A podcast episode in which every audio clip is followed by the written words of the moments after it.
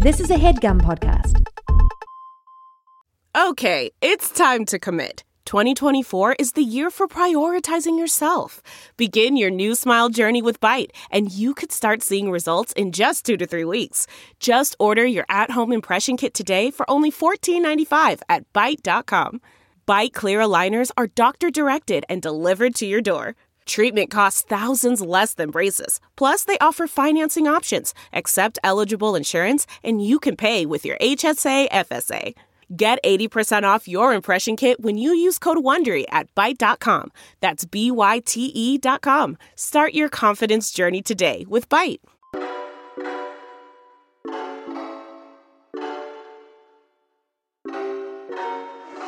This is a show. Advice of a stone. Should I I I I. It's just a tip. I got you, don't trip. Perspective I flip. Don't sip. I'm Megan Batoon. It's just a tip. We're not legit.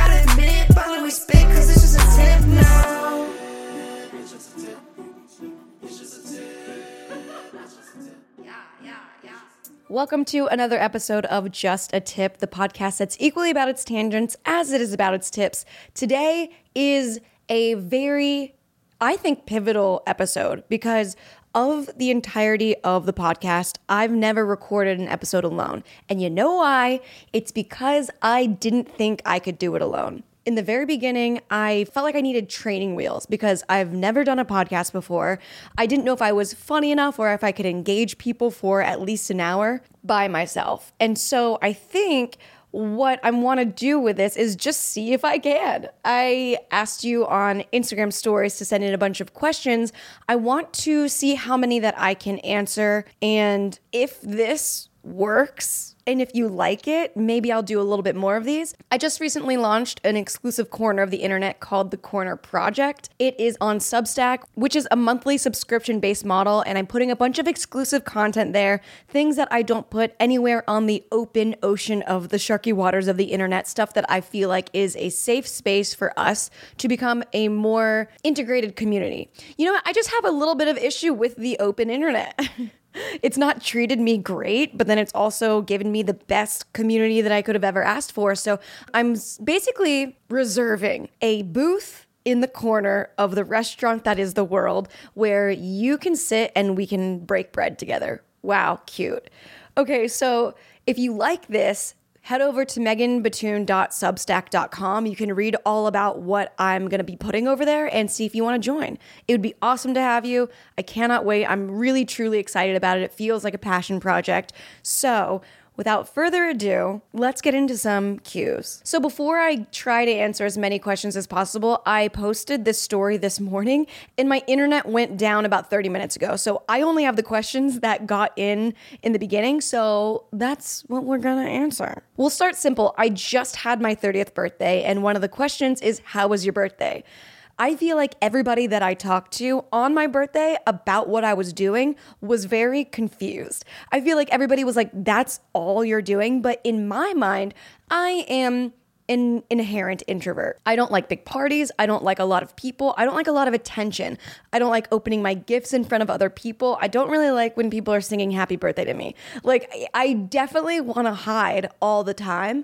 And knowing that and knowing my personality type, that like if I'm really engaged in something, like if I go to Disneyland and I have a great time and the next day I wake up and I'm sad because I'm not at Disneyland anymore, then I'm like, I set myself up for failure because I was having a good time and now today I'm not.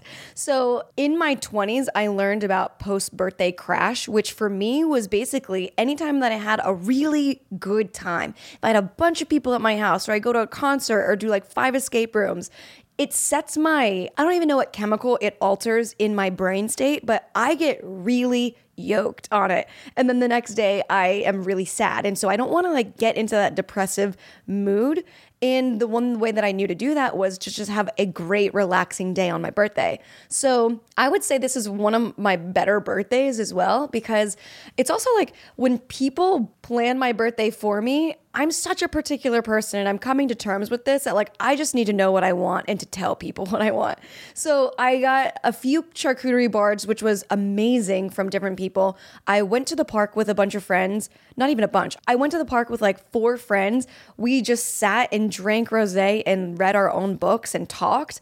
And then we came home and watched The Great Gatsby and ate Chick-fil-A catering. That what and I was in bed by like 9:30. It was one of the best birthdays ever. I woke up today. I was really inspired to like clean and work and design around my house. It was amazing. Highly suggest that if you're anywhere like me on the birthday crash scale, take it easy on your birthday. Okay, let's see what else. Someone said, You inspire me to be me. Who inspires you? First of all, that's awesome oh my gosh, that's all I want to do. Now that I understand what it feels like to be authentically myself, I can't believe it took so long to get here. But like that's the thing. It's to take a long time to get here, but it's worth every step of the way. Oh my god, every step that you take is like one step away from what doesn't actually serve you and what you think you need to be. I am not afraid to walk confidently away from what I don't actually like. Staying on topic though, who inspires me? I lo- actually really love this question because I remember being asked this question maybe five years ago, and I only mentioned men. It was like Demetri Martin and Bo Burnham and all of these male stand ups. And now I think all of the people that inspire me are really powerful, independent women. I think I'm inspired by anybody that isn't afraid to do something different and do something very authentic to what they like. Like, uh, there's an interior designer named Kelly Wearstler, and she has a very bold, striking design style. She's not afraid of color. She she mixes a bunch of decades and clashes cultures, and it's really bold. I I love the fact that she has turned kind of like a quirky style into something that everybody is pinning on their Pinterest boards. I love Donna Missal because I think she's so ridiculously talented, but she is also bold in her own way. She does what she wants. She's got a very like rock and roll vibe. She has fire engine red hair, like the right way. I had fire engine red hair, but you know, there's the right and the wrong way to do things, and that's fine. I also really like Billie Eilish right now. I think that she is a great depiction of what a true artist looks like. She's so young, but she knows what she wants. And of course, we all have so much to learn. And I can't even imagine like being that famous, that young. I feel like she's doing a really good job dealing with it. I think she has a good head on her shoulders. She's super bold. She knows what she likes and she's very authentic. So I think like those three women are kind of my my like holy trinity. Next. Another question says, "Do you or how do you work out?" I actually haven't worked out since like last March. And that's so crazy for me to say because working out and fitness was so important to me when it made me feel good. But the thing is, when I was doing it, I was getting endorphins for sure, but I wasn't working out to make myself feel good. I was working out as a way to like punish myself for what I was eating. I had a really, really not healthy relationship with food for a long time. And I do want to make a diet culture video on my channel. Now I do these sit down videos that are called The Corner, which is the the birthplace of the corner project. So it all comes full circle. I remember one of the comments on one of my videos in the corner was like this is a video version of just a tip. So if you like this podcast check out the corner on my youtube channel and then check out the corner project on substack. And it's all intertwined because I think the more that I learn about myself, the more I'm able to show up the same way in all of these different platforms.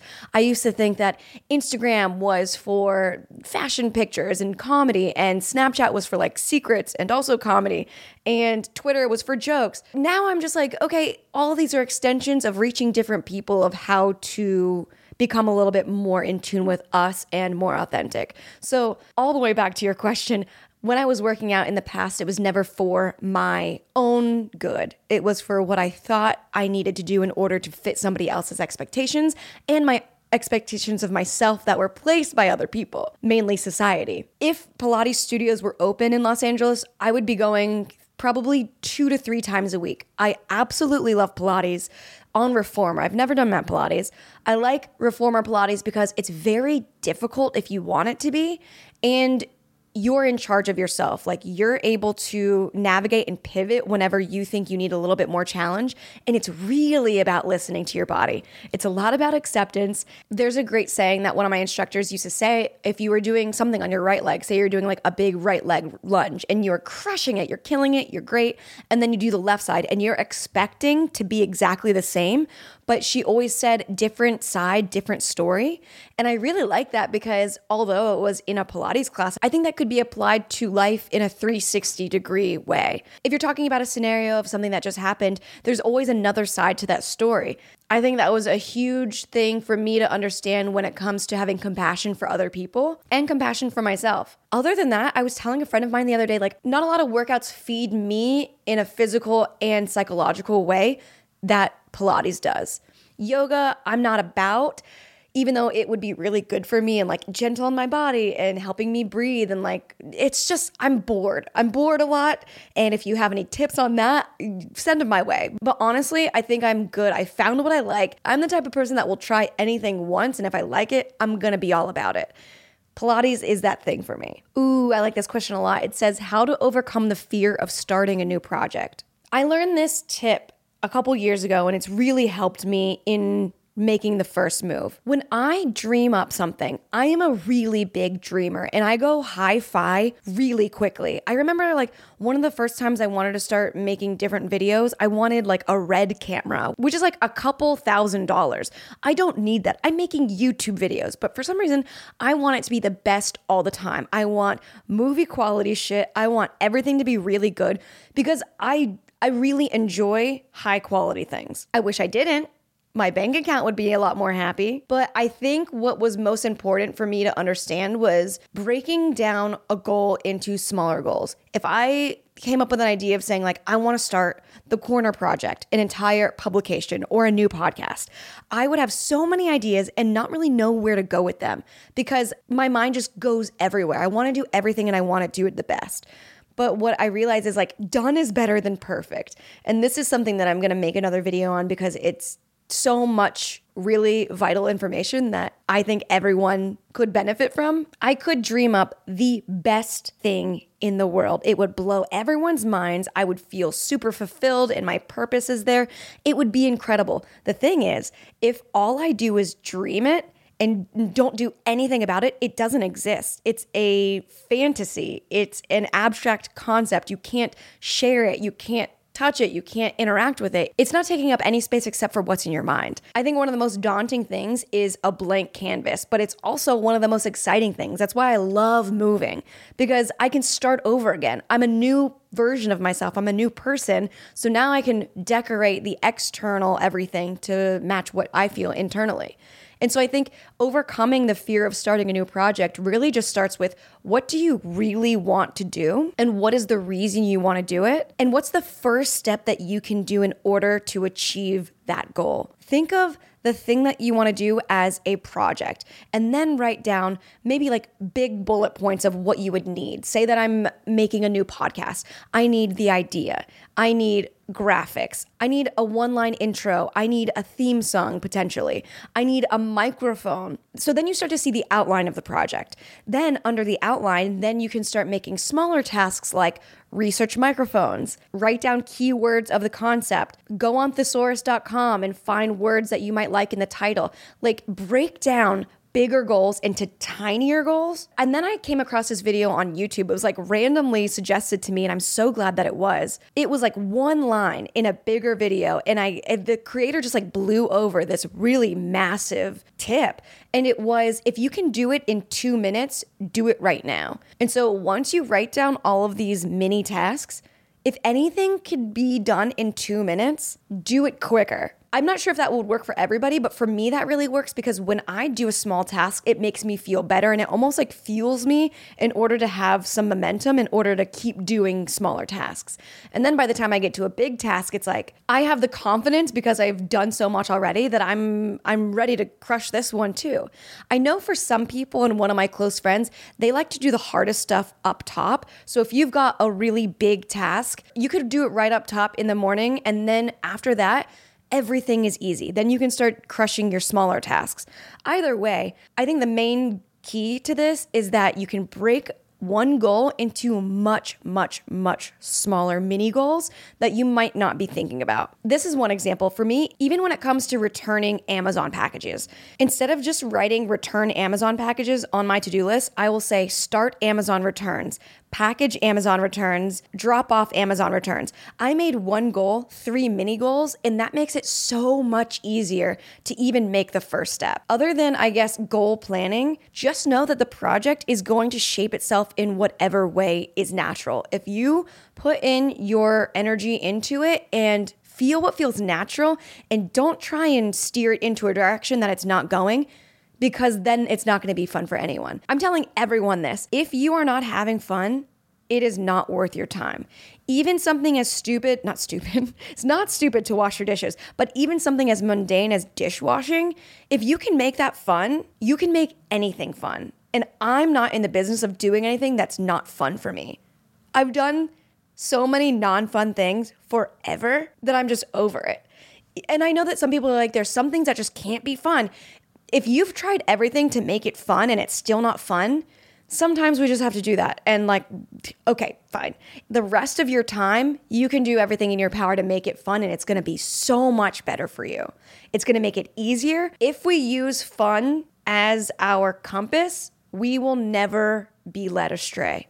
Keep creating what's authentic to you that feeds your curiosity and have fun with it you will never end up in the wrong place and your project is going to be exactly what you want, if not better, because you are actually bringing life into it. The life that is already in you versus pushing something that may not be natural and won't really resonate with people. Smaller tasks, main things, smaller tasks, have fun. Okay, next one. I think we can get two more before we go on a break. Someone asks, best tip for trying to create a physical space that feels like myself.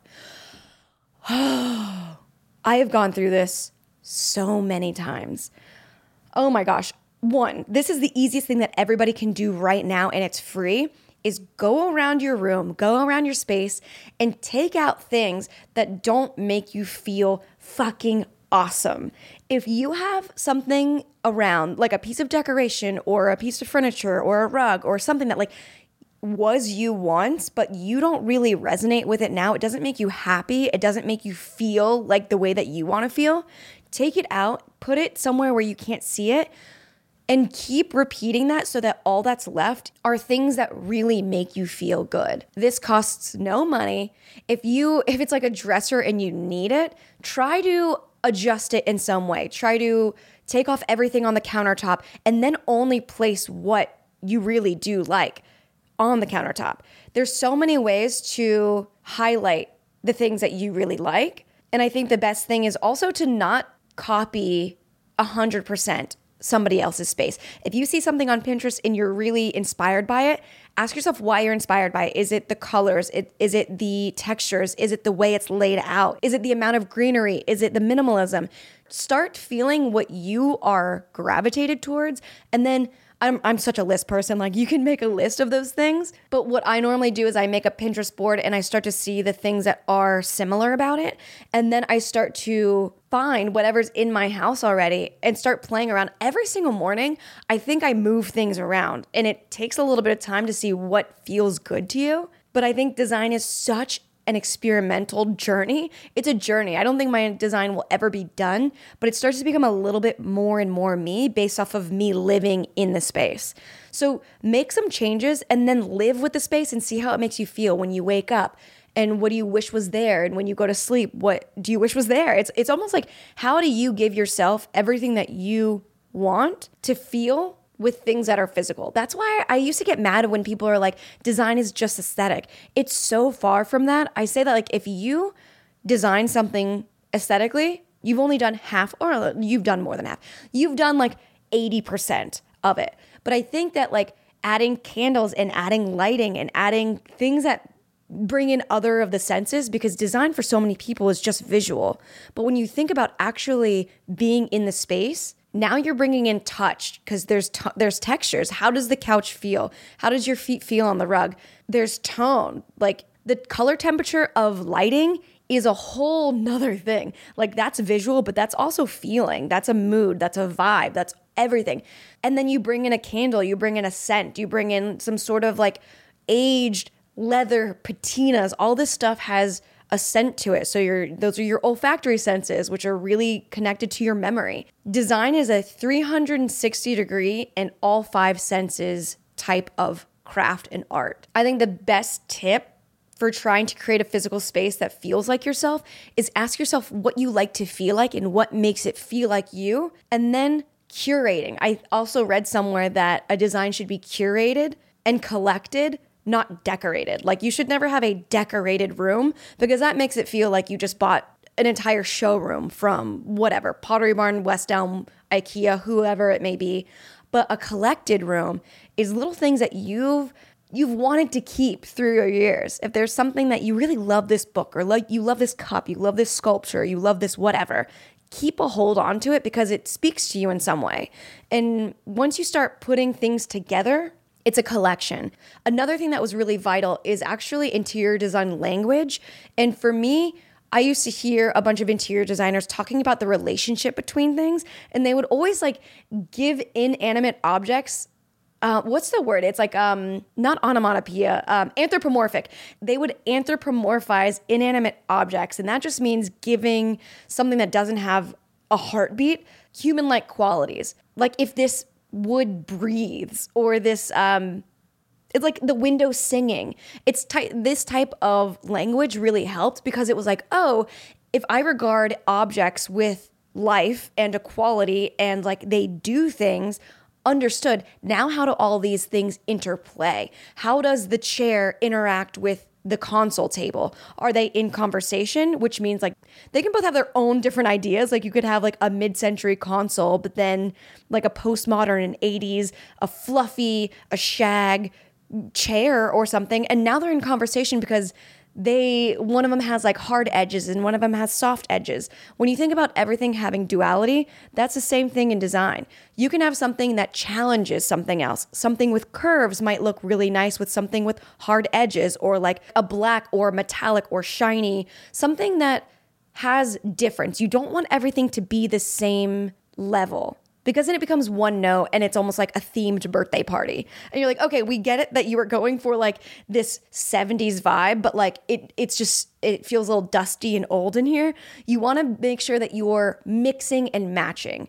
That was the biggest thing I learned from bathing suits. Was not like the size or the cut. It was, oh, you can mix and match and things are now new and different. That is a huge lesson I learned from swimwear that I also use in interiors is mix and match things that make you feel better. I would also say just because the place that you live in may have a little nook for breakfast or this is a dining room when you bought it does not mean that you need to keep it the same. I do not have a dining room in my house because I don't really have dinners at the table. Like if I'm going to have a dinner party, I will go downstairs under this like pergola area that I've created I work in my office, I work in another sitting room. There's so many different ways to set up your space that doesn't need to be traditional. Just because you had a guest bedroom when you were growing up doesn't mean you need a guest bedroom in your house now. It's gonna go back to lists, but I think writing a list of what you want in a space will make designing the space so much easier. It always comes from feeling. What do you want to feel like? Anytime I'm designing for another friend or myself, I ask myself what I want to feel like and what the purpose of the space is. And then with those two things, then you can run wild. Oh, this is my favorite thing. I could talk literally forever about this concept. But we're going to take a break and we'll be right back. We, me, and all of my passions, I guess, are going to be right back after the break.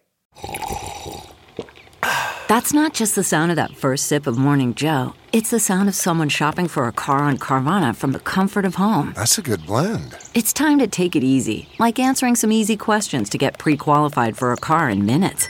Talk about starting the morning right. Just like customizing your terms so your car fits your budget. Mm-mm-mm. Visit Carvana.com or download the app to experience car shopping the way it should be convenient, comfortable.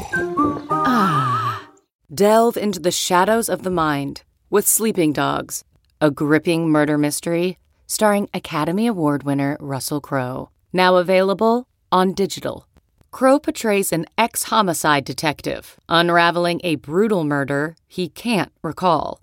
Uncovering secrets from his past, he learns a chilling truth. It's best to let sleeping dogs lie. Visit sleepingdogsmovie.com slash Wondery to watch Sleeping Dogs, now on digital. That's sleepingdogsmovie.com slash Wondery. CarMax is putting peace of mind back in car shopping by putting you in the driver's seat to find a ride that's right for you. Because at CarMax, we believe you shouldn't just settle for a car, you should love your car. That's why every car we sell is CarMax certified quality so you can be sure with upfront pricing that's the same for every customer. So don't settle. Find love at first drive and start shopping now at CarMax.com. CarMax, the way car buying should be. And we're back. I don't even know how many questions I answered in the first half, which I feel like wasn't a lot. So I'm going to try and go a little bit faster. And if I still don't get a lot of questions, then we'll just do this again if you like it. Tweet me at Megan Batoon your thoughts on this or DM me on Instagram. I just started replying to DMs and let me know what you think about this because that's the only way that I can hear back. Podcasts are weird because you don't really get much feedback. That's why I like the Substack community so much. If you were driving and couldn't at the time, make a note to check out the Substack because I love that community. The fact that we are able to talk to each other much easier over there because I don't have to check like Twitter and Instagram and all these places. Everything is in one place. It's much easier for us to have a community. Let me know over there what you think. Everything is going to be free for a little bit before things become paid. So just check it out anyway. See if it's something that you would be into and would like in your life, and we can go from there. Okay, let's get comfortable. Comfortable. Okay, I'm switching positions. It's like the non non sexy version of Ariana Grande. I'm literally in like fuzzy slippers and in a huge ass couch and I'm having a great time. So thank you for listening. Thank you for being here. I don't even know how many episodes we've done. I can't believe it's I can't believe it. I can't believe we've gotten to this point. Just a little bit of gratitude right now. This is really cool. And the fact that I'm doing this myself right now, that's awesome. I never ever thought that I would be able to carry on a conversation worth listening to by myself for so long and I'm doing it. Yay. okay. This question asks What advice would you have for someone who struggles to form good mental health habits? Okay, this is what I'm to say is I went to a seminar one time and the instructor said that he had a colleague that was a very successful Beverly Hills or some sort of like celebrity plastic surgeon, right? The plastic surgeon said that he likes to do conservative surgeries because when people come in and want a massive shift and they want something that's like completely not what they look like, they're going to look insane. And he was like, I'm an artist, I'm a sculptor in its own way, and I can't sign off to do this because I wouldn't be proud of the work that I'm doing. What people need to realize is like he had a rule that people would come in and said he would only operate them if they got a procedure that was within two millimeters of what they already look like because he didn't want them to look unnatural. People think that they want a bigger change, but when something really changes too much at a specific time, it becomes sort of traumatic in that way. The most important thing here is the fact that two millimeters of a change should be all that we are striving for. We don't want a 180 switch. And that's so crazy coming from me because I'm such a gung ho, doer, sanguine energy person. As soon as I have an idea, I am executing it. And the thing is, sometimes I wanted to do a 180 switch, and that's just not doable. It's like a race car. If you are trying to back up in a race car, you have to full on stop. You have to slow down. Then you have to stop. Then you have to put the gear in reverse and then you can reverse. Those are like five different steps. It's not a quick change. Those five different steps are five different two millimeters. So I think the biggest piece of advice I would have for someone who's struggling to form good mental health habits is one, you should already be proud of yourself for wanting that. There's so many people that don't want to form good mental health habits. And that's fine for them. Me, I'm in a different camp. This is a different corner. Like, take what works for you and leave the rest, and that's completely fine. But the fact that you even want that is something to celebrate. The fact that you want that means that you can have that. My friend Addie always says therapy isn't for people that need it, it's for people that want it because you have to take the first step. I would say habits are just tiny little two millimeter tweaks to whatever you're already doing. There's a book called Atomic Habits, and one of the chapters talks about habit stacking. And it's basically saying that you can insert a new habit of something that you want to achieve by just adding it on to something that you already naturally do, that you don't have to think about, that you don't have to write. It's something that when you wake up, if you wake up and you brush your teeth right away every single day, then you can add on another habit after you brush your teeth that will help you with what you want to do. And I think I've talked about this on the podcast before, but I'll repeat it here. If you say that you want to become a writer and you never get to sit down and write because, I don't know, maybe you've never done it before, maybe it's scary, maybe you think you're bad, whatever it might be, just get in the habit of doing one thing that will help your main goal of writing after you're already doing something else. To explain this a little bit easier, if I want to start writing, I wake up in the morning, I brush my teeth. I already brush my teeth. I do that every time. Don't even think about it. I brush my teeth.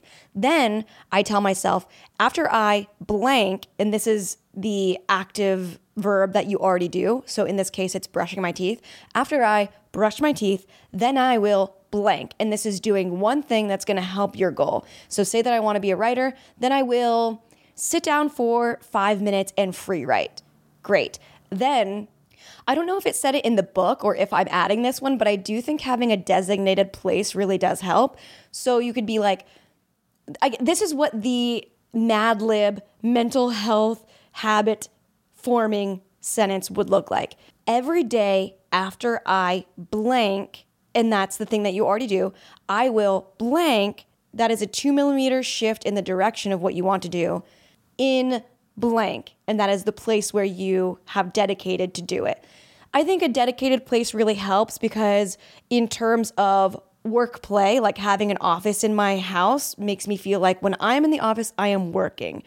I also like the idea of if you are at all spiritual or religious, having some sort of altar is like that is where I meditate. It makes the place and the thing that you're doing more intentional because you have like made a pact with yourself that this is the place where you do that thing. So, if I filled in the blanks of that template of what this hypothetical situation would be, it would say, every day after I brush my teeth, I will write for five minutes in my office chair. And then you would start to get in a habit of doing that. And then habit stacking is when you add another two millimeter shift on top of that. So then say that I also like wanted to pick up yoga.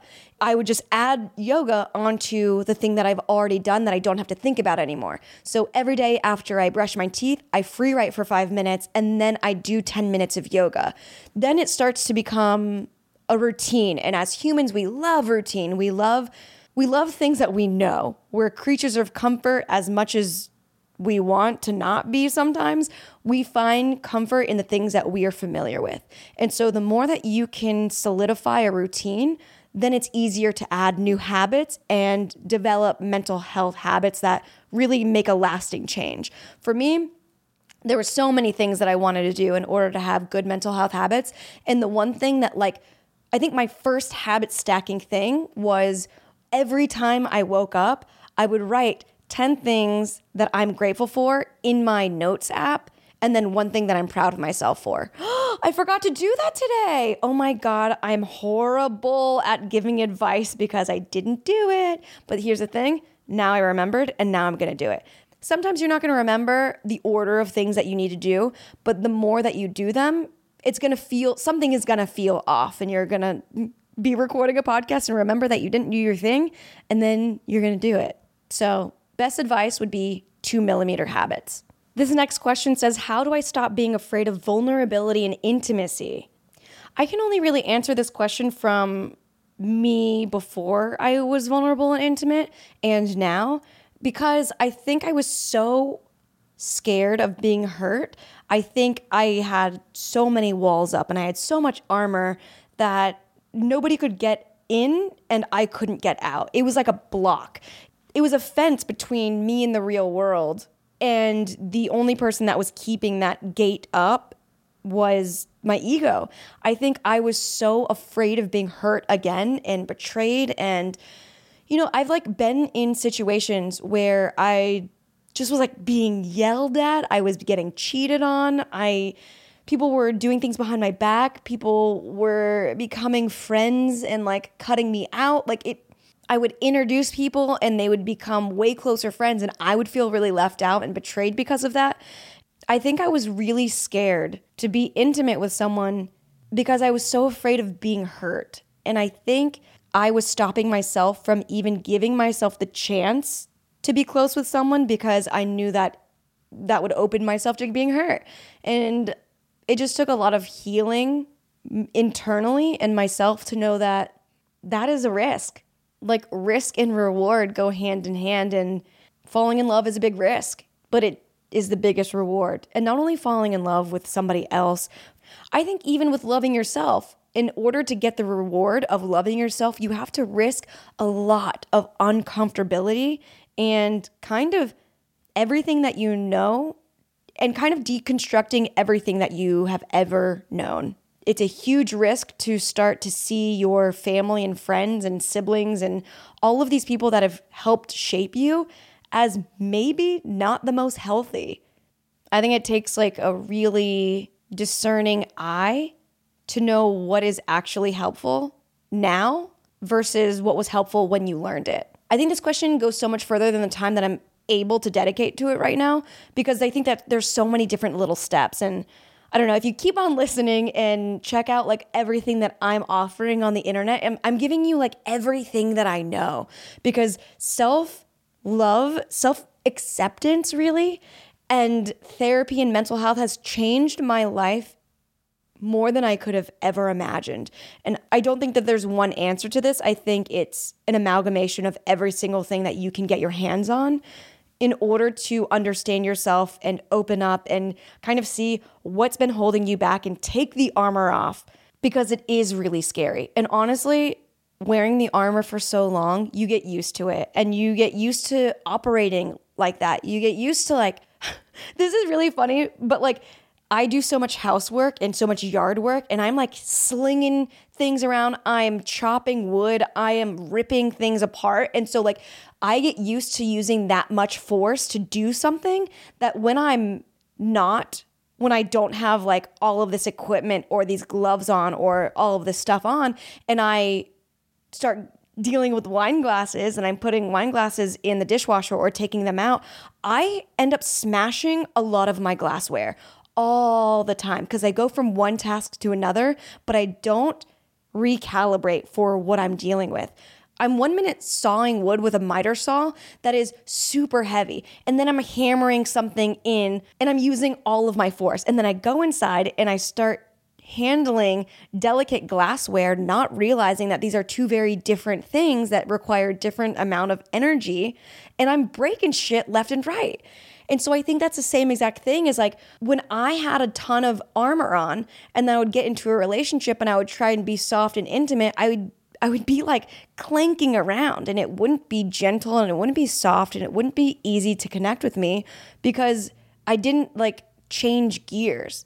I think the transition from being armored up to vulnerable and intimate is like piece by piece. You gotta take off like the helmet first, and then you put your shield down, and then here goes the sword. Like you can't just yes man get naked or wait bruce almighty like you can't just do like a dive situation, and all your clothes fall off.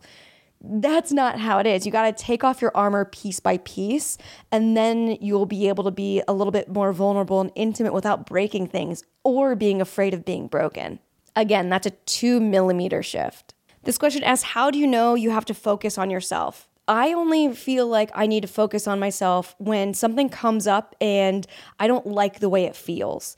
If something comes up and I have an aversion to it, that just means I have work to do. And anything that you resist persists. So if something comes up, and say for me, for me, the most easy thing to know that I have to work on is still comparing myself to others. Compare and despair is one of my biggest areas of improvement, and I've gotten so much better at it now. But the only thing I've realized that I can do is to like just cut it off. As soon as I start comparing myself, I just stop doing it because I I know the outcome of that and it never helps me. So I just know if something happens to you and it really bothers you for a really long time, like more than it should, or if you're talking to your friends and they're like, you're still talking about that, then I think that's something that you have to work on yourself. Like, I just recently got a tattoo, and I think I talked about this in one of the, my future videos coming up. So I'll briefly talk about it. But I got a tattoo, and it really, I'm usually super stoked when I get tattoos, and this tattoo was supposed to mean a ton to me. I've been wanting it for years, and I just never had gotten it. And so I got the tattoo, and it wasn't exactly what I wanted. And the only reason why I knew there was something to work on here was because I kept bringing it up and I wasn't able to let it go. If you can't let it go, then that means there's room to grow. and that like kind of is cheesy the fact that like it rhymed so much, but that's the honest truth of it. If something is coming up for you that is uncomfortable, ask yourself why. You'll know you have something to focus on within yourself whenever you don't feel good. Emotions are like our compass. If your emotions are not great, then it's our job to understand why we're feeling like this.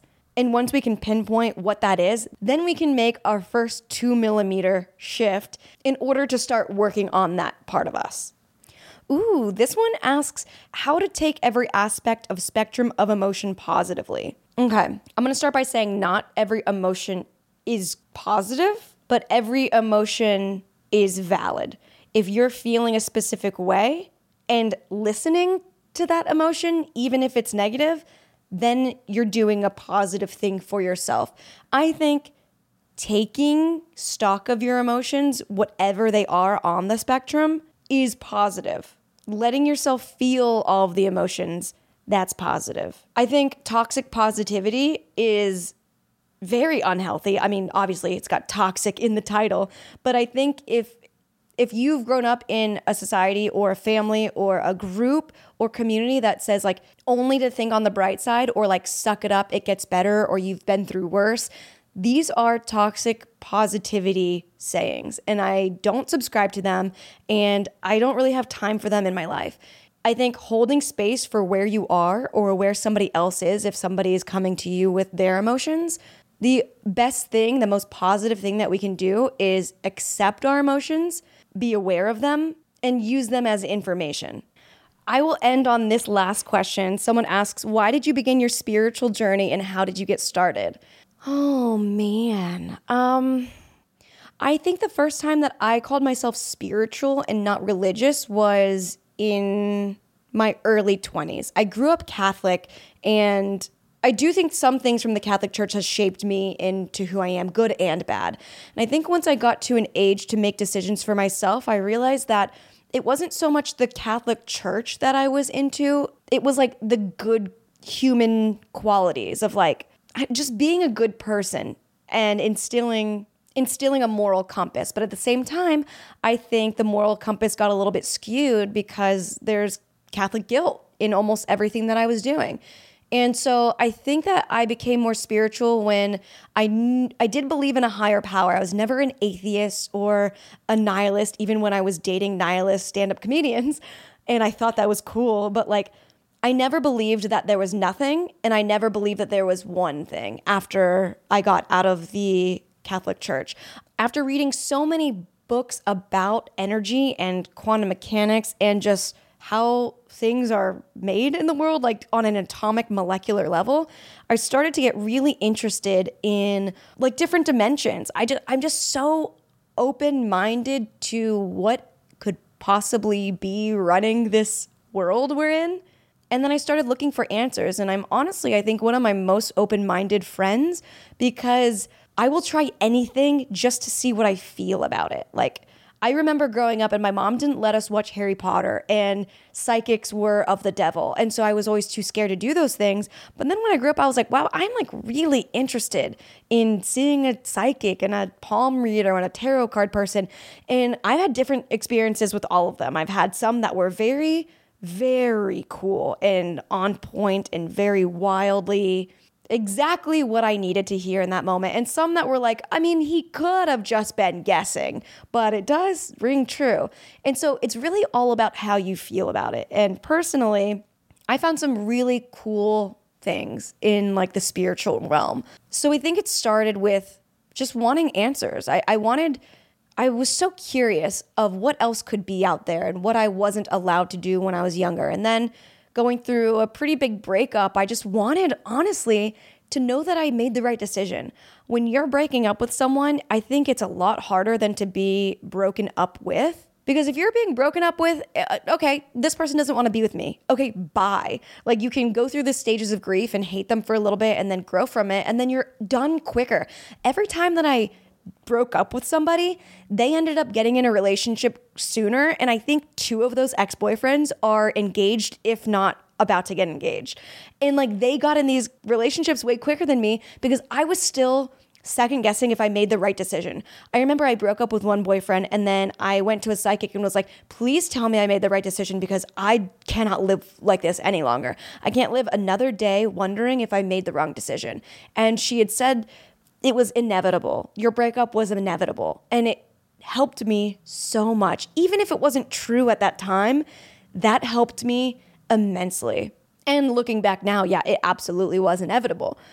But even just hearing that helped so much and and solidified a little bit more of like it gave it gave spirituality some points, honestly, even though there's so many different submodalities of spiritualism. That was one that I liked in the moment. And so I think now, after reading books about the law of attraction and listening to some other podcasts about it and trying it and doing some experiments with the energy field and seeing the difference, it's one thing to be like, oh yeah, I'm spiritual and like that's it. Then to like actually be working with the unseen energy and like magnetic forces. This sounds so crazy to some people, but I've tried, like in the law of attraction, affirmations, talking things to existence, that stuff is real, my dudes. Like, I.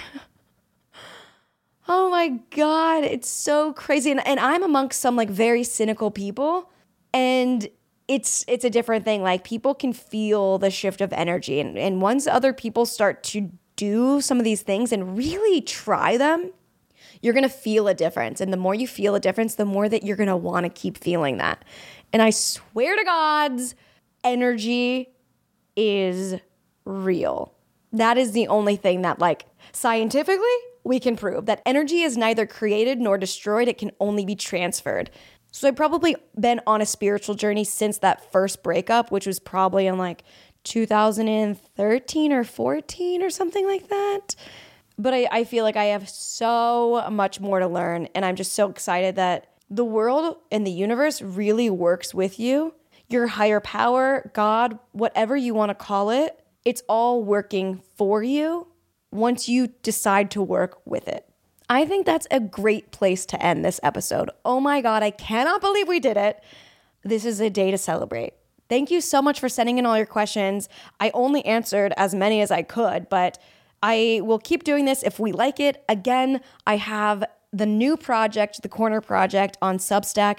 Go to meganbatoon.substack.com, see if you like it, and I guess I'll talk to you next time. I'm I'm so happy. Oh my God, this is see, if you want a first-hand account to how spirituality could help you, I'm right here. I'm your host, Megan Batoon. Thank you so much for joining me. I'll see you guys next time on the next episode of Just a Tip. That was a headgum podcast.